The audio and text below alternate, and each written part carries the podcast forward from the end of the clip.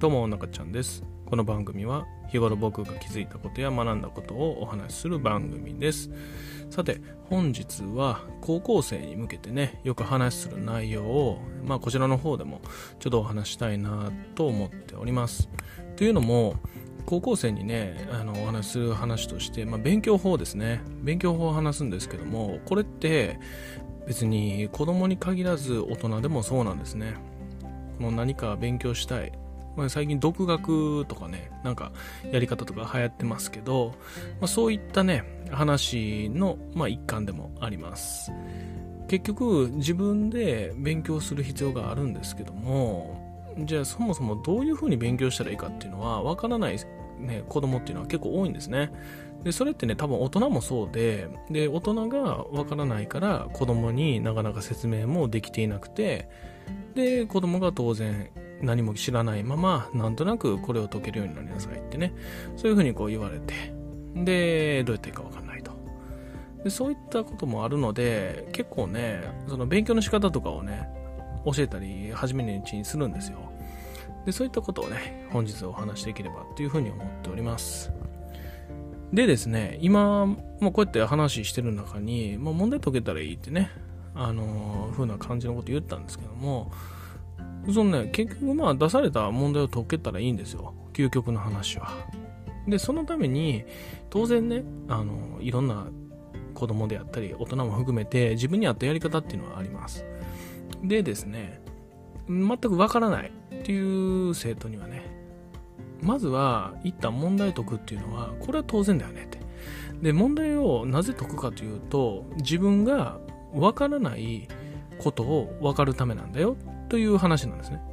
で、自分のわからないところが分かっていなければ、イコールすなわち、全てわからないなんですよ。だからもう分からへんって。どこがって聞いたら、全部って。うん。これは分からないというのが分からないという状態。まずはここから脱出する必要がある。そういった話をするんですね。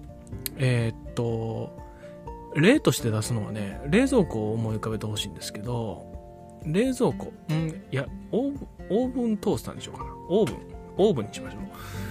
えー、っと、0度から100度まで、うん、まあ100度まで上げられるオーブンがあったとして、で、そこでね、一回オーブンを作動させてみるんです。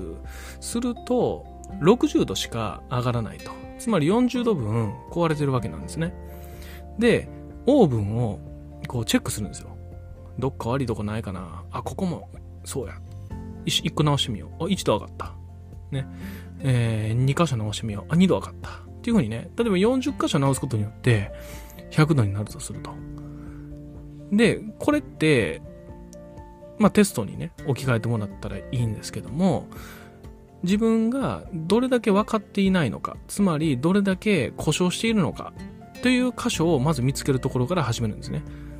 じゃあこのオーブン、なんとなく100度は取れ、えー、出ないけど、とりあえず出るようにしろっていきなり言われてどうしようってなると思うんですけど、そこでね、まずは、このオーブンのどこの箇所を、えー、良くしてあげればいいかということをまず知る必要があると。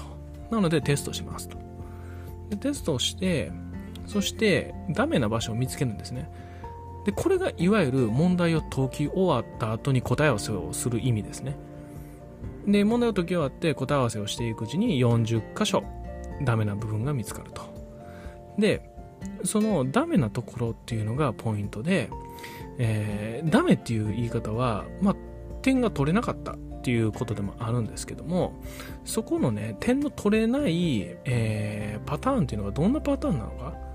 というものを、えー、まずは分類する必要があります。でですね、点が取れない中でも、普段だったらできるんだけど、今日はたまたまできなかった。そういったパターンは、これもね、あの、次行きます。ね、次の問題行きます。もう、頭の中で普段いけるはずだからと。オーブンの例でいくと、えー、まあなんかたまたま接触がちょっと悪かったりして、チュチって拭いてあったらもう全然いけると。部品自体は全然壊れていない。まあそういった感じですね。で、もう一方で、もう部品そのものを変えなければいけない。つまり、間違って、認識していたり、やり方を分かっていなかったりね、配線1本足りませんとかね、オーブンの例で言うと。まあそういったケースですね。そういったケースを見つける必要があると。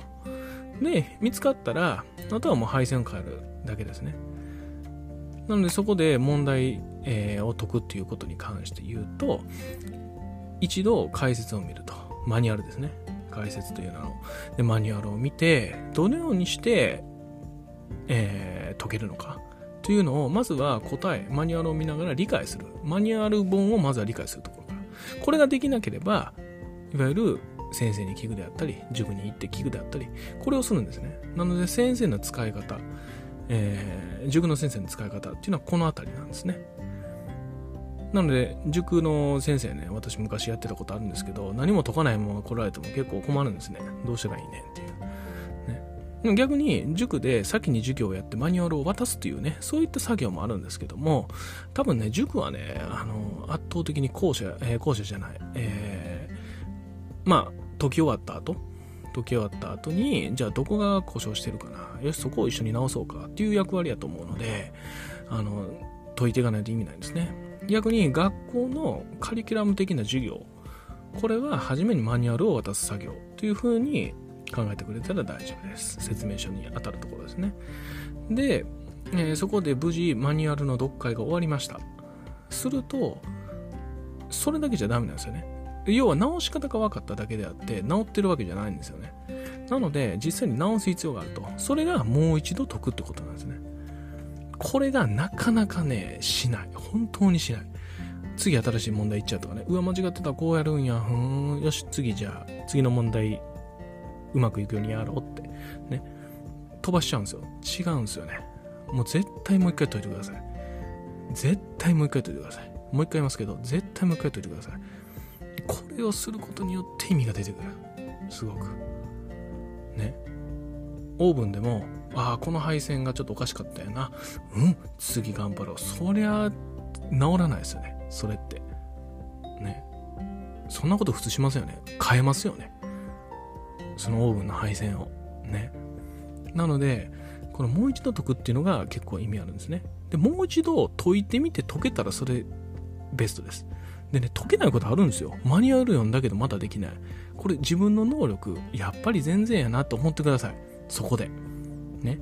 で、逆に言うと、それをクリアしたら、一歩確実に前に進むんで、それをやると。っていう風に、間違ってた。ね。ダメだったっていう表現しましたけど、ダメだった。そのダメの原因をまず分類する。で、塾の先生だったり、学校の先生、えー、はたまたまあ解説本でもいいと思います。ね、解説って分かるようにできてるんで、そういったような説明書、マニュアルを見て、えー、もう一度解き直すということをするんですね。で、えー、もう一度同じ問題を解くと。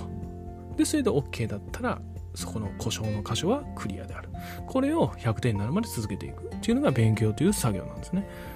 で、これを何も高校生だけではなく、えー、大人に当てはめるとね、その今まあ問題を解くって言いましたけど、これっていわゆる、まあ、アウトプットのようなものですね。自分でやってみる。ね、やってみて、そして、えー、ダメだった。ね、ダメだったらなぜダメなのか、改善ですね。これいわゆる PDCA ですよね。PDCA の中でも P。P はね、まあ今の話では出なかったですけども、まあ、この DCA に当たるところなんですよね。まさに。なので、勉強ができる人っていうのは、結構この PDCA サイクルを回すのも早いんですね。でもっと容量のいい人は P の部分で時間をかけすぎずに、まあ、大まかに決めてね、まず D、do からね、やるっていうね、ところから始めるんですよね。で、チェックしてあくと。すると。必ず、えー、1回やる。そして、故障の箇所。ね。あかんかったところ、ね、ダメだったところ、できなかった部分っていうのをきちんと確認して、もう一度、えー、チャレンジするっていうのがかなり大事です。